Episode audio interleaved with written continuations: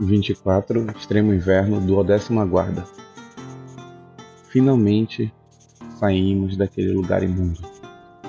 O mundo parece mais bonito depois de uma incursão ao subterrâneo.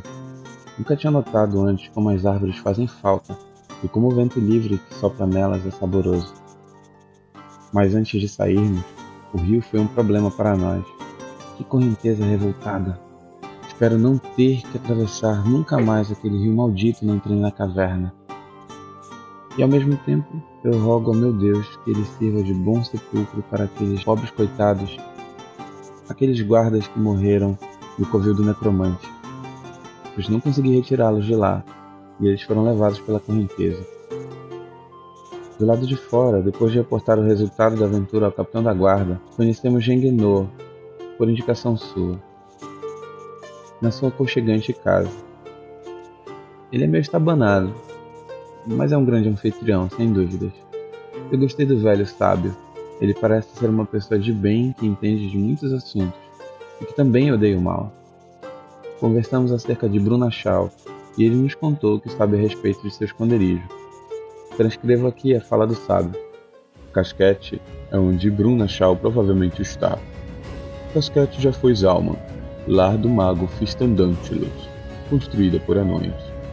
O mago defendeu-se do assédio dos anões que tentaram reconquistá-la. Quando percebeu que iria perder a batalha, conjurou uma magia que submergiu a fortaleza no chão.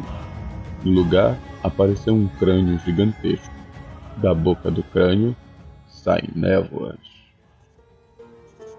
Depois que nossos amigos se juntaram a nós na pequena e aconchegante casa do sábio, falamos acerca de nossas motivações, sobre por que buscar o necromante. Há uma estranha ligação entre nós que ainda não havia sido evidenciada. Até agora, ela não está exatamente clara, na verdade, mas vai além de nossas buscas pelos nossos entes queridos, como no caso do pequeno Bri, que procura por seu pai. Cadê Farra? E no meu próprio caso, Marne, o sábio Rangenor me deu esperanças de que ela ainda está viva. Por isso, vou me empenhar ainda mais. Ele conquistou minha amizade. Rangenor atuou como uma ponte sobre um abismo obscurecido nessa noite. Ele contou a mim que Cernato e ele mesmo temos algo em comum. Somos todos portadores dos mesmos cristais mágicos, que entranhados em nossa carne, nos torna alvos para saqueadores. Conversar com Cernato sobre isso me fez sentir menos miserável pela solitude que é carregar essa coisa. É um alívio de poder compartilhar um fardo pesado, talvez. Cernato ponderou que esse é o elo que une a todos, que seria no mínimo extraordinário, na, verdade divino. Talvez Cris tenha orquestrado esse incomum encontro, justamente para que nos protegêssemos uns aos outros. Estamos à beira de uma nova aventura agora. Vamos seguir para o sul, depois de Patistarcas, para chegar à boca do crânio que nos levará a Ibrum.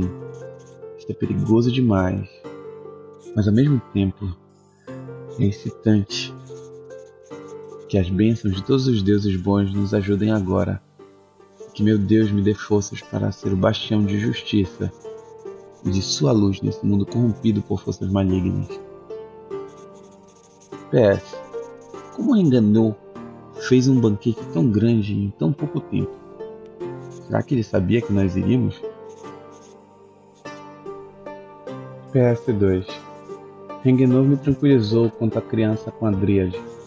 Ele afirmou que ela não poderia estar em melhores mãos tenho que fazer as pazes com ela. Agora estamos indo rumo a Casquete.